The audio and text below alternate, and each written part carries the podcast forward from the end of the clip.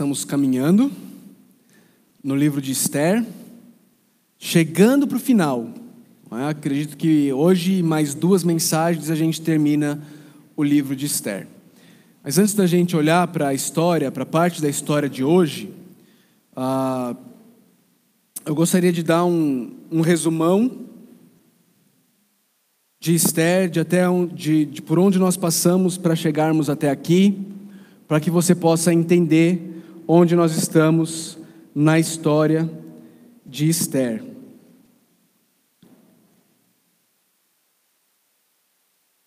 Esther se passa na Pérsia. Mas como que o povo de Deus chegou na Pérsia? Se você se lembra da história da Bíblia, o povo de Deus, ele se manteve rebelde inúmeras vezes. E muitas vezes, enquanto o povo estava rebelde, os profetas de Deus vinham e aplicavam a lei de Deus à situação do povo, dizendo: olha, se vocês continuarem vivendo dessa forma, Deus vai mandar um povo estrangeiro, esse povo estrangeiro vai vir aqui, ele vai destruir o nosso povo e vai nos levar cativos. E isso de fato aconteceu. O povo de Deus foi levado cativo para a Babilônia.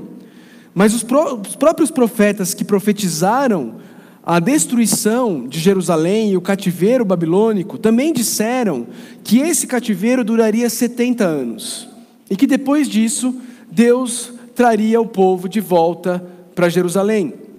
E Deus realmente cumpriu a sua palavra. 70 anos depois do povo ter sido levado cativo para a Babilônia, Deus levantou Ciro, um imperador do Império Persa.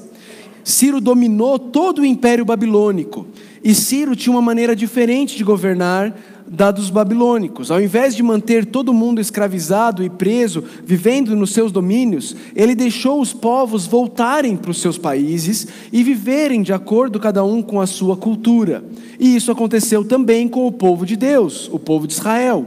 O povo de Israel ah, teve autorização para voltar para Jerusalém ok? Mas, como você vai perceber, e a gente já percebeu ao longo da história, nem todo mundo do povo de Israel decidiu voltar para Jerusalém. Algumas pessoas decidiram permanecer no meio do povo pagão. Entre essas pessoas está um homem chamado Mardoqueu e a prima dele chamada Adassa ou Esther. Adassa é o nome hebraico dela, Esther é o nome persa dela. Esther era prima de Mardoqueu, os pais dela faleceram, e então Mardoqueu a adotou como filha. E eles estavam tão aculturados com a, a vida na Pérsia, a vida entre os pagãos, que eles decidiram não voltar para Jerusalém. E é importante a gente entender que voltar para Jerusalém não é simplesmente uma questão geográfica. Você precisa se lembrar que ah, no, na, na vida do povo de Deus no Antigo Testamento, a, a cidade de Jerusalém era extremamente importante, porque era ali onde Deus habitava, no templo, que foi reconstruído na época em que é escrito o livro do, do, de Esdras e depois de Neemias reconstruindo os muros da cidade. Então, decidir permanecer na Pérsia é decidir romper não apenas com o povo, mas é decidir romper com a vida e o relacionamento com o Deus do povo. E Mardoqueu e Esther decidiram dessa forma. As coisas aconteceram ali na Pérsia, de forma que o rei da Pérsia, que era o rei do mundo conhecido da época, o rei Xerxes, ele, ele acaba se divorciando e ele acaba decidindo fazer um concurso, um concurso promíscuo, onde ele iria então ah, ter uma nova esposa, uma nova rainha. Esther, a prima de Mardoqueu, é levada para participar desse concurso que aconteceu na cama do rei e ela ganha o concurso. Ela agrada ao rei mais do que todas as outras virgens e ela se torna a rainha. Mas ela, ela permanece com a identidade dela de judia velada. Ela não conta para ninguém que ela é do povo de Deus. Ela não conta para ninguém que ela é uma judia. No meio de tudo isso, dois oficiais do rei estão tramando para matá-lo. E Mardoqueu, o primo de Esther, ouve a conversa, conta para o rei. O rei descobre que é verdade mata aqueles dois que estão planejando contra, contra a vida dele, e quando tudo levava a crer que Mardoqueu seria honrado pelo rei, o texto dá uma guinada, e quem é honrado é um homem que aparece do nada chamado Amã. E Amã se torna o segundo homem no reino da Pérsia. Ele é honrado, ele é reverenciado, com exceção de uma pessoa, Mardoqueu, que trabalha ali no portão do palácio real. Mardoqueu se recusa a se prostrar, a reverenciar Amã. E aquilo corrói dentro do coração de Amã. Amã não aceita isso de maneira alguma. E como ele é um homem orgulhoso, como ele é um homem dominado pela idolatria do poder, ele convence o rei a fazer um decreto, a, ele convence o rei usando algumas artimanhas, falando meias verdades, a fazer um decreto de forma que não apenas Mardoqueu, mas todo o povo ao qual Mardoqueu pertence vai ser dizimado, vai ser destruído, vai ser exterminado daqui a 11 meses. Quando Mardoqueu recebe essa notícia, Mardoqueu rasga suas vestes, coloca cinza sobre a sua cabeça, e então as pessoas vão falar para Esther: Esther, o seu primo Mardoqueu está lá, está de vestes rasgadas, com cinzas na cabeça. E Esther, a tolinha como ela era, e muito ah, ligada às coisas externas e materiais, ao invés de tentar entender o que está acontecendo, ela envia roupas para Mardoqueu. Nós vamos resolver o problema. Vamos mandar roupa. Ele está com roupa rasgada, não manda roupa para ele. E Mardoqueu fala: Esther, eu não quero as suas roupas. Eu quero sua ação. Eu quero que você faça algo. O que está acontecendo, Esther, é que existe um decreto. E existe um decreto para que todo o teu povo, o meu povo, o nosso povo, seja exterminado. Esther, você precisa ir falar com o rei e interceder em favor de nós. E Esther diz: Você está doida. Não vou, não vou de jeito nenhum. Você não sabe o que acontece com quem entra na presença do rei sem ser chamado? É exterminado por um daqueles oficiais que carrega um machado enorme e a guilhotina cai na hora, a menos que o rei lhe estenda o cetro. E já faz 30 dias que o rei não me chama à sua presença. Eu não vou. E aí ali Mardoqueu fala para ela, Esther, se você não for, Deus, ele não usa a palavra Deus, mas tudo indica que ele está se referindo a isso. Deus vai providenciar uma outra forma e ele vai livrar o seu povo. Mas você, você não vai escapar.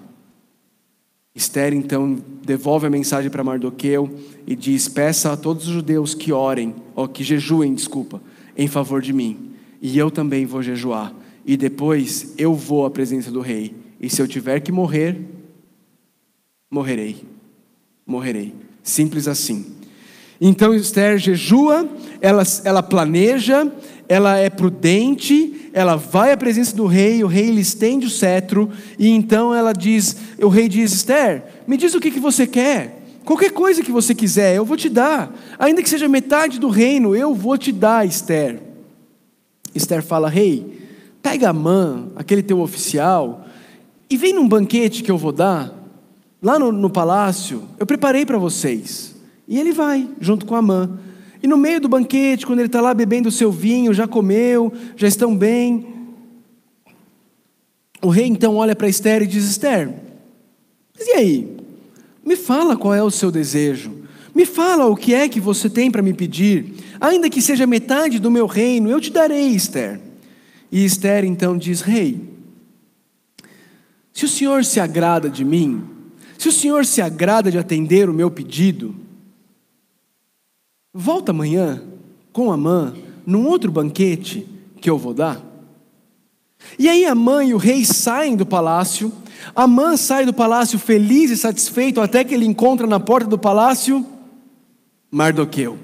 E o Mardoqueu azeda o dia do Amã. Ele fica furioso, ele fica tomado por fúria, porque o Mardoqueu não se prostra diante dele.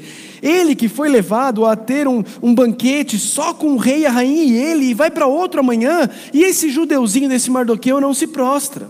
E ele chega em casa, fala para sua esposa, fala: Olha, toda a minha riqueza que eu tenho, todo o poder que eu tenho, o anel do rei está comigo, eu que selo os decretos, eu que defino as leis da Pérsia, mas tudo isso para mim não vale de nada e não me satisfaz, enquanto aquele judeu Mardoqueu me afrontar e não se prostrar diante de mim. E aí, a esposa e os amigos dizem: Eu tenho uma ideia. Faz o seguinte, Mardoqueu, oh, Amã, constrói uma forca de 22 metros de altura. Olha, aqui, nosso pé direito tem 8. Né? Então, 22 metros de altura. E, e vai falar com o rei para ele enforcar o Mardoqueu. E aí, quando ele tiver enforcado o Mardoqueu, você vai para o segundo banquete da rainha, feliz e satisfeito, e nada vai tirar o seu sossego. Grande ideia. E ele passa a noite construindo a forca. Só que enquanto ele estava construindo a forca, o rei estava com insônia. O rei não conseguiu dormir e pediu para os oficiais trazerem o diário oficial da União. Aquele jornalzinho terrível, que não tem nada de interessante, para ver se ele dormia enquanto eles liam aquilo lá. E por um acaso, por coincidência, eles abriram justamente nos relatos de quando alguém tentou matar o rei, mas um homem Mardoqueu descobriu os planos, contou para o rei e os homens foram ah, enforcados.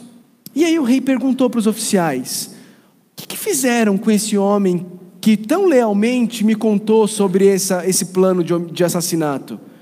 E rei, Parece que não fizeram nada para ele, não. Não fizeram nada para ele? Mas como não? Quem que está aí fora? E quem que estava lá fora chegando para falar com o rei? Amã, que tinha construído a, a forca e vinha pedir ao rei para enforcar Mardoqueu. Traz Amã aqui. Amã, me diz o seguinte, Amã. O que que o rei deve fazer ao homem que ele quer honrar? Amã parou e falou assim: o homem que o rei quer honrar? Vai, quem que o rei vai estar falando? De mim, ué. O homem que Deus, que o rei quer honrar. Deixa eu pensar, rei, faz o seguinte: você pega uma roupa que o senhor já usou, todo mundo já viu que é sua mesmo, para não ficar, não ter, né, dúvida, uma roupa que você já usou. E pega o seu cavalo e fala para os principais oficiais do rei colocarem essa roupa nesse homem que o Senhor quer honrar, colocá-lo em cima do cavalo do rei e partir com ele por toda a tua cidade, dizendo: Isso é o que acontece com o homem a quem, a quem o rei quer honrar. E o rei fala: Excelente ideia, irmã. Como que eu não pensei nisso? Vai até Mardoqueu, pega ele e faz isso com ele. Parabéns. Obrigado pela tua ideia. Você vai puxar o cavalo. Vai lá, Amã. E lá vai Amã. Puxando o cavalo. A gente imaginou aqui semana passada, né? Dizendo assim: Isso é que acontece com o homem que o rei tem prazer de honrar. E, e lá vai ele, né? Puxando o cavalo e falando isso. E aí ele volta para casa. E ele conta para a mulher dele, para os amigos dele, o que aconteceu. E a mulher dele fala para ele, se você olhar aí na tua Bíblia, está no final do capítulo 6, ah, no versículo 13, fala assim: Olha, visto que Mardoqueu, diante de quem começou a sua queda, é de origem judaica, você não terá condições de enfrentá-lo. Sem dúvida, você ficará arruinado. Xiii! Amã, você não contou para gente. Esse cara aí, ele é do povo, de, é judeu, do povo de Arrué. Ixi, você está perdido, meu filho. Não, com esse povo você não brinca. E aí, enquanto eles davam essa notícia muito boa para ele, enquanto ele recebia essa notícia desesperadora, o, o, capítulo 6 termina no versículo 14, dizendo que enquanto ainda conversavam, chegaram os oficiais do rei às pressas, levaram Amã para o banquete que Esther havia preparado. Eu imagino Amã dentro da carruagem indo para esse banquete acabado. Mas ele fala assim: bom, pelo menos alguma coisa boa nesse dia, né? Alguma coisa para salvar o meu dia. Já que eu tive aquela, aquele desgosto de ter que honrar aquele Mardoqueu, pelo menos agora eu vou comer um banquete real, eu vou tomar do vinho da rainha, eu vou relaxar. Olha, vou esquecer, esquece, esquece, mãe. Ele falando com ele mesmo: esquece, esquece o que passou, vamos, porque agora o dia vai ficar bom. Pelo menos vamos curtir o que vai acontecer nessa noite. E aí a gente chega no texto que nós estamos e que nós vamos estudar, mas eu quero orar com você antes da gente olhar para esse texto. Senhor Deus, Pai, nós precisamos que o Senhor haja em nós, Deus. Nós precisamos que o Senhor, através do Teu Santo Espírito, haja através de mim, em mim, nos meus irmãos, irmãs, amigos e amigas que estão aqui nessa noite, Deus. Se não for o Senhor agindo, esse processo aqui vai ser frio, vai ser vazio, vai ser sem vida, não vai ter resultados eternos. Mas se o Senhor agir, Pai, nós temos a absoluta convicção de que vidas serão transformadas, que salvação será encontrada nessa noite e os resultados serão eternos, Pai. Então, por favor, Deus, vem e age em nosso meio através da pregação da tua palavra. Nós oramos em nome de Jesus. Amém. O texto do capítulo 7 começa descrevendo a cena. Então o rei e Amã foram ao banquete com a rainha. Como eu já disse muitas vezes aqui, a, a palavrinha banquete aparece em Esther quase o mesmo número de vezes que aparece em todo o Antigo Testamento. Banquetes são chave em Esther. Você tem dois grandes banquetes ah, no começo do livro ok? Aí você tem, que são aqueles banquetes que o rei deu para todo, todo o território, todo o império, depois para todos da cidade. Depois você tem o primeiro banquete de Esther, o segundo banquete de Esther, e aí depois você tem o, as festas, a, a festa de todo o povo judaico. E depois a festa do povo judaico na cidadela de Suzã. São seis banquetes que acontecem ao longo da história de Esther. E lá está o rei, e lá está Amã. E aquilo que eu falei, como eu imagino a situação. A mãe, aquele dia difícil, aquele dia que você chega cansado do trabalho, o dia deu tudo errado, você fala assim: quer saber, eu vou abrir uma coca, bem gelada. E olha, eu, eu, vou meter o pé na jaca hoje, eu vou tomar uma coca bem gelada. Tá, olha, pede uma pizza, eu vou, eu vou, eu vou fazer algumas indulgências aqui hoje, para ver se eu esqueço o meu dia. E lá está a mãe nessa situação. Ah, com o rei e com a rainha. E o texto nos diz que enquanto eles estavam ainda bebendo ali, comendo ali, o rei, de novo, vem com a mesma pergunta: Rainha Esther, qual é o seu pedido? Você será atendida. Qual é o seu desejo? Interessante que ele usa duas palavrinhas, mas não na ideia de que Esther deveria ter dois pedidos, um desejo e um pedido, apenas como uma forma de palavras sinônimas que enfatizam o que ele está dizendo. E de novo ele garante a Esther que vai dar resultado. Esther pode pedir, mesmo que seja metade do reino, eu vou te dar, Esther, peça. E então a rainha Esther, quase que num finalmente, não é? Resolve dizer qual é o pedido que ela tem. E é interessante, porque ela usa tanto o pedido quanto o desejo. A rainha Esther respondeu para o rei, ela disse: Se posso contar com o favor, e olha que interessante aqui. A, a NVI ela não, ela, não, ela não traz isso de forma clara, mas no, no original, ela, ela se dirige na segunda pessoa agora. Ela, ela não fala ao rei como terceira pessoa. Ela diz assim: Se posso contar com o teu favor, ó rei. Ela traz isso para o relacionamento deles, para algo mais pessoal. Se isto lhe agrada. Antes ela falava assim: se isto agrada ao rei. Agora ela fala: se isto lhe agrada. Ela traz para o relacionamento deles, o relacionamento pessoal deles, rei, rainha, marido e mulher. E ela faz dois pedidos: poupe a minha vida e a vida do meu povo. Este é o meu pedido e o meu desejo. Ela usa os dois. Rei, poupe a minha vida, mas ela atrela esse primeiro pedido ao segundo, que é: olha, este é o meu desejo poupe a vida do meu povo. E aí ela vai explicar por que ela está pedindo isso. Eu imagino que nesse momento o rei está assim, poupe a minha vida, poupe a vida do meu povo, mas do que ela está falando? De onde ela está tirando isso? E aí no versículo 4 ela vai explicar: Pois eu e o meu povo fomos vendidos para a destruição, morte e aniquilação. Segura aí. Volta comigo para Esther capítulo 3, verso 13. Esther capítulo 3 não vai estar projetado, você vai ter que ir na tua Bíblia aí. Esther capítulo 3, versículo 13. Veja comigo o texto do decreto que Amã escreveu e selou com o anel real. As cartas foram enviadas por mensageiros a todas as províncias do império com a ordem de exterminar e aniquilar completamente todos os judeus, jovens e idosos, mulheres e crianças, num único dia, o décimo terceiro dia do décimo segundo mês, o mês de Adar, e de saquear os seus bens. As mesmas palavrinhas que usa aqui, Amã usou no decreto que ele escreveu e assinou com o anel do rei. Imagina quando a mãe ouve essas palavras. Esther, Esther é do mesmo povo que Mardoqueu. Esther é judia. Eu estou perdido.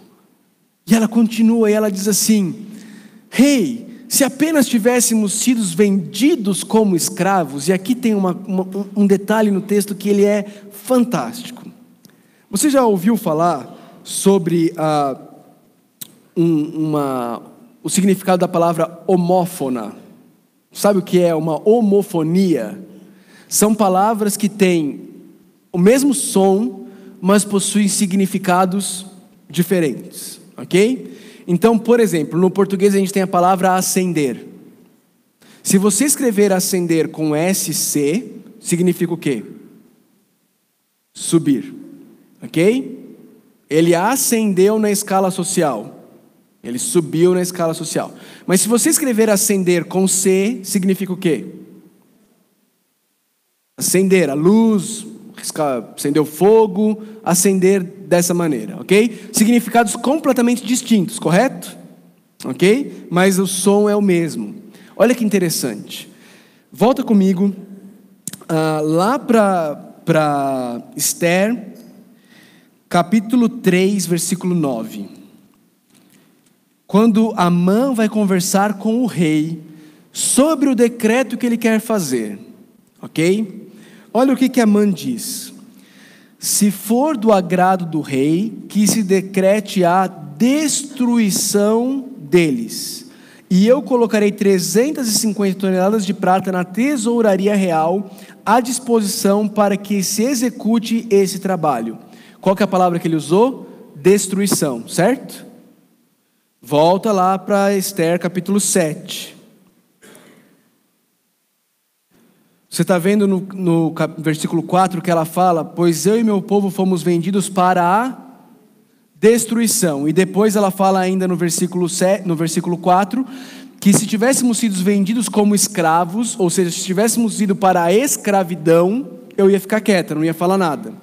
Queridos, a palavra destruição e a palavra escravidão no hebraico tem a mesmo, o mesmo som. Amã enganou o rei. O rei não estava entendendo que ele estava dando liberdade para Amã matar toda uma etnia do império dele. Ele estava entendendo que o, que o Amã estava comprando essa etnia, como escravos, e por isso ele colocaria, como ele disse no versículo 9 do capítulo 3, 350 toneladas de prata, 5 milhões e poucos de dólares atualizados para os dias de hoje. O rei foi enganado por Amã. Amã usou uma palavra que tem dois significados, para levar o povo, o rei a entender que ele estava oferecendo, ele estava propondo que esse povo fosse escravizado e não destruído daqui a 11 meses. Amã sabia o que ele tinha feito. E Esther estava desmascarando Amã. Ela diz para o rei: Rei, se fosse escravidão, eu não ia te perturbar. Eu não ia tirar a sua paz por ter sido vendida como escravo. Mas o meu povo foi vendido para ser destruído, para ser aniquilado. Foi para isso que o meu povo foi vendido.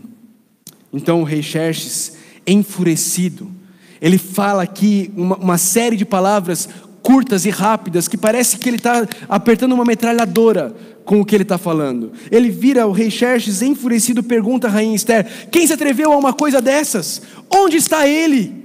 Onde está essa pessoa? Quem foi que fez isso com a minha rainha e com o meu povo? Quem ousou buscar destruir a rainha e o povo dela? E Esther, de maneira muito clara e até poética, ela responde: O adversário e inimigo é Amã, esse perverso. Consegue imaginar Amã nessa situação? O autor de Esther o coloca como se ele tivesse contra a parede, dizendo: diante disso, Amã ficou apavorado na presença ele não usa Xerxes e não usa Esther, na presença do rei e da rainha. Do rei e da rainha. É o rei e a rainha contra Amã. Ele está apavorado, ele não sabe o que dizer, ele não sabe o que falar diante dessa situação. E o que acontece? O rei furioso levanta-se, deixa o vinho de lado, sai para o jardim do palácio. Ele vai pensar: e agora o que, que eu faço?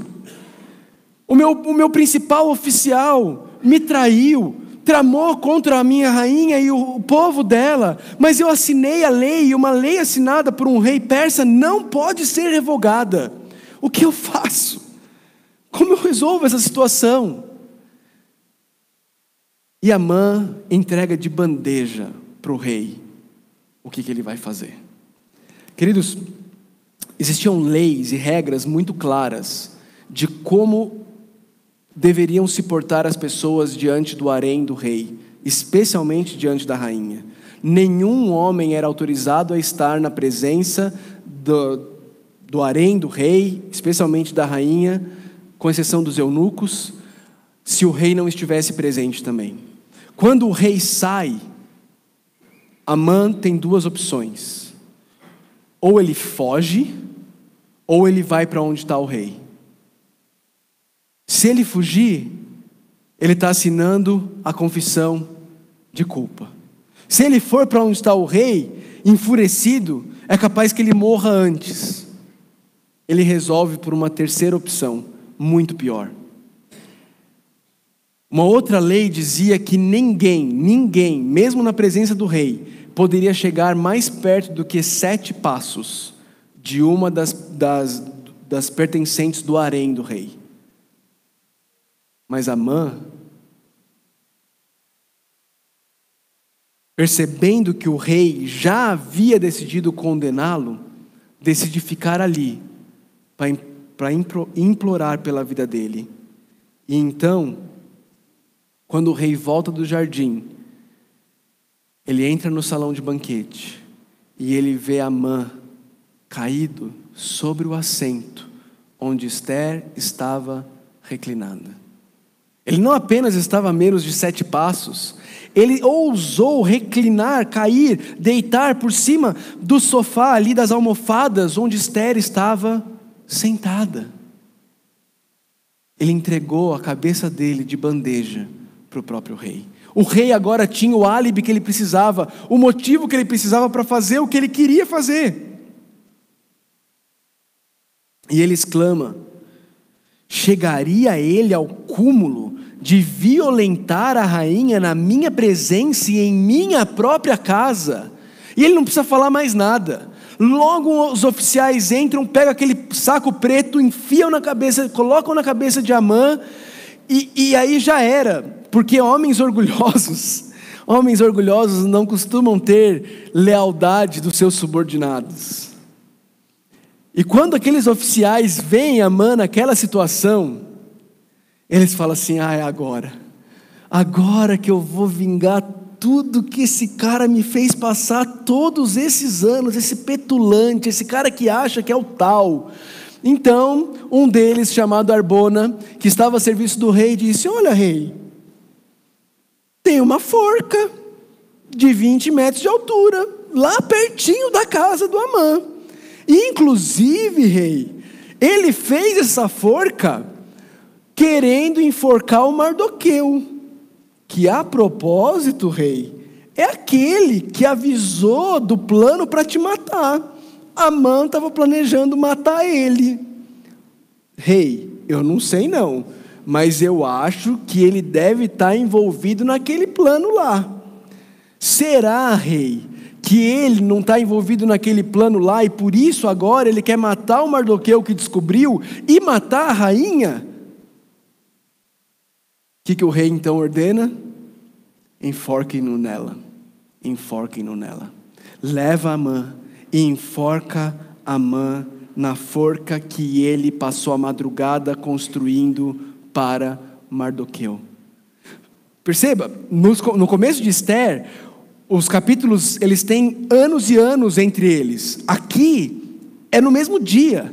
Amã passou a madrugada construindo a forca, foi falar com o rei. No que ele foi falar com o rei, o rei falou: O que se deve fazer ao homem que o rei deseja honrar? Ah, faz isso, isso, isso. Aí ele passa o dia inteiro honrando Mardoqueu, volta para casa furioso. A mulher fala: Você está perdido. Os oficiais chegam, levam ele para o banquete. Ele é desmascarado no banquete e agora ele está sendo levado para ser enforcado na mesma forca que ele passou a madrugada inteira construindo. E o, o capítulo termina dizendo: Assim Amã morreu na forca que tinha preparado para Mardoqueu. E a ira do rei se acalmou. Irmãos, vocês conseguem perceber tudo aquilo que a gente tem falado ao longo das semanas, de como o autor de Esther ele usa de ironia, como o autor de Esther ele usa dessa figura, desse estilo literário de peripécia, tudo aponta que vai caminhar para um caminho e de repente muda a história e vai para outro lado. E ele está nos ensinando muita coisa aqui. A história de Esther, ela é uma ilustração viva de muita coisa que eu e você precisamos aprender. Não tem em nenhum lugar no livro de Esther o autor fazendo conclusões sobre o que ele está narrando. Né? O autor não termina aqui e fala assim, então, por isso, Deus ordena que. Não tem isso mas é uma história ilustrativa, real, mas ilustrativa, que nos ensina muitas coisas. E o que é que essa história nos ensina? Pelo menos três coisas que eu percebo aqui nessa história, queridos. Primeiro, Deus tem o irônico hábito de destruir o ímpio usando sua própria impiedade. Deus tem esse irônico hábito de destruir o ímpio usando a própria impiedade Lá no Salmo 7, você vai ver uh, isso. Vamos ver se eu consigo achar agora, o Salmo 7.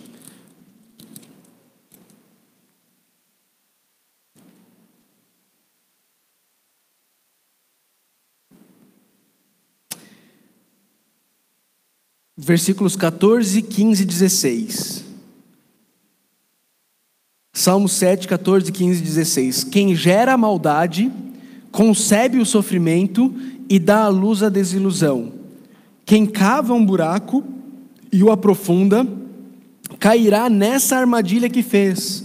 Sua maldade se voltará contra ele, sua violência cairá sobre a sua própria cabeça. E aí o verso 17 ele mostra que tem Deus nisso tudo. Darei graças ao Senhor por sua justiça. Deus realiza a justiça dele muitas vezes, usando a própria impiedade do ímpio para punir o ímpio por sua impiedade. Sabe o que, que isso nos instrui, nos ensina, querido? impiamente contra nós, nós não precisamos buscar a vingança pelas nossas próprias mãos. Nós não precisamos tentar provar a nossa inocência com todas as forças e fazer com que as pessoas paguem pelo mal que elas nos fizeram. Nós podemos entregar isso nas mãos do Senhor. Nas mãos do Senhor. Isso significa que não vamos fazer nada? Queridos, lembra do todo. Lembra do que a gente viu algum tempo atrás? Descansar no Senhor não significa inércia, significa planejamento, prudência e ação. Enquanto descansamos no Senhor, mas com o coração descansado no Senhor. Mardoqueu ficou cinco anos sem ser honrado. Cinco anos, ninguém lembrou do que ele tinha feito. E ele descansou no Senhor e continuou servindo a, a, a Deus através do serviço ao rei no, no portão do palácio. Descansando, confiado. Esther se planejou, teve prudência e agiu, mas descansada, se eu tiver que morrer, morrerei. Está nas mãos do Senhor. Não é, não é raro nós sermos injustiçados. Não é raro ímpios tramarem contra o povo de Deus. Na verdade, essa tem sido a história do povo de Deus. Vez após vez, ano após ano, século após século, o povo de Deus tem sido alvo de injustiça e de impiedade. Mas o nosso Deus diz: A mim pertence a vingança, eu retribuirei. Descansa no Senhor, entrega nas mãos do Senhor. Não ore a Deus dizendo: Deus, eu sei que o Senhor pertence à vingança, mas me usa como instrumento em tuas mãos. Não, descansa no Senhor. Deixa Deus agir. Deixa, deixa Deus agir. A armadilha, o buraco que ele está cavando, talvez ele mesmo caia nele. Deixa Deus fazer. Deixa Deus agir. O teu juiz é Deus. Descanse nele. Descanse nele. Segunda implicação e aplicação que eu vejo nesse texto é que o povo de Deus, ele precisou de alguém amado pelo rei que se identificasse com ele. Faltou um que ali. O povo de Deus precisou que alguém amado pelo rei se identificasse com ele, tá certo. O povo de Deus precisou que alguém amado pelo rei se identificasse com ele. Você lembra do que Esther fez? Rei, versículo 3. Se posso contar com o favor do rei, se isto lhe agrada, poupe a minha vida e a vida do meu povo. Esther, amada pelo rei, se coloca diante do, do rei para interceder, se identificando com o povo. Queridos, isso aqui é sombra, isso aqui é sombra da história da redenção. Alguém muito amado pelo Rei dos Reis, decidiu se identificar com o povo de Deus e interceder por ele. Ah, pastor, mas tem muita diferença aqui. É óbvio que tem. Esther não morre. Esther não precisa entregar a sua vida. Mas aquele que nos amou até a morte, morte de cruz, ele é amado pelo Rei, o Senhor dos Senhores. E ele se identificou comigo e com você ele se fez carne, ele habitou entre nós, ele me representou e te representou para poder nos salvar. Mas ele teve que entregar a vida dele. Terceira implicação e aplicação que está dentro disso, o texto do capítulo 7 termina dizendo que, que Amã foi enforcado na, na forca que tinha preparado para Mardoqueu, e então a ira do rei se acalmou. Isso nos lembra de uma outra verdade repetida vez após vez nas Escrituras, de que sem derramamento de sangue a ira do rei não é aplacada. O povo judeu tinha uma condenação pairando sobre a cabeça deles que não era justa, era injusta. Eles não fizeram nada por merecer aquela condenação. Mas eu e você, o ser humano, ele também tem uma condenação pairando sobre a sua cabeça. E é uma condenação justa, porque o salário do pecado é a morte. É a morte. O Criador dos céus e da terra, Ele nos fez para vivermos para a glória dEle, e nós nos viramos contra Ele, estendemos o nosso punho fechado e falamos: nós vamos viver do jeito que nós queremos.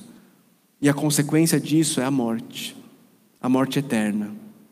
E a ira de Deus contra o pecado, ela não é aplacada, ela não é acalmada, ela não é satisfeita sem derramamento de sangue. Por isso, lá em Gênesis, Adão e Eva tiveram que matar um animal, porque folha de figueira não foi suficiente para cobrir os pecados deles.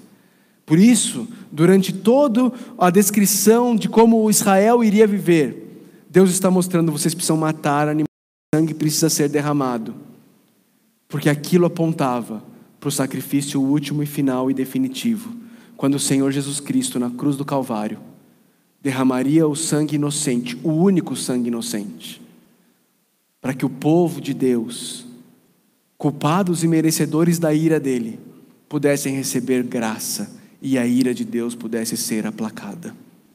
Esther é uma figura, Esther é uma sombra da verdadeira história, do verdadeiro rei, do verdadeiro povo, do verdadeiro intercessor, aquele que coloca não apenas a sua vida em risco, mas a entrega de forma cabal e definitiva, para que pecadores como eu e você pudessem participar do banquete do Rei.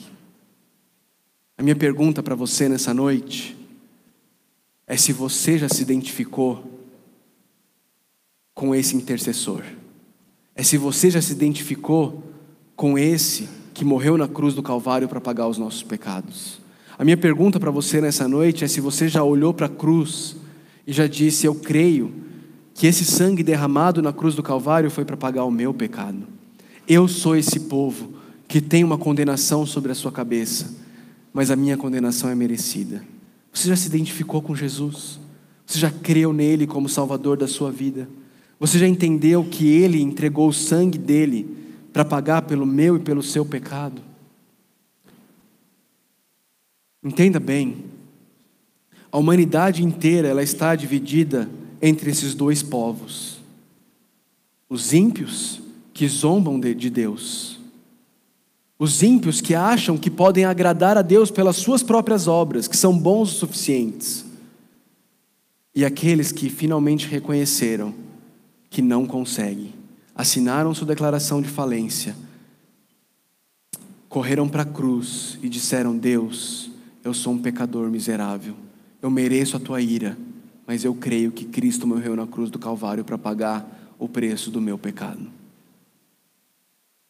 Amã ou o povo de Deus?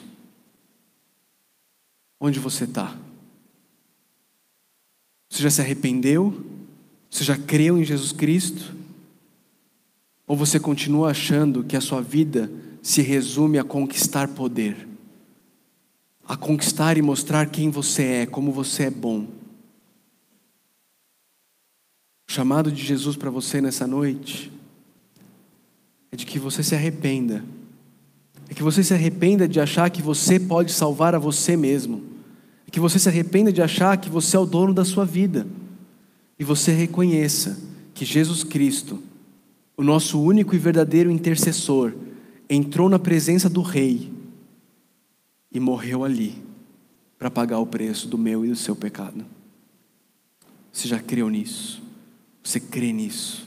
Você se arrependeu dos seus pecados e creu nisso?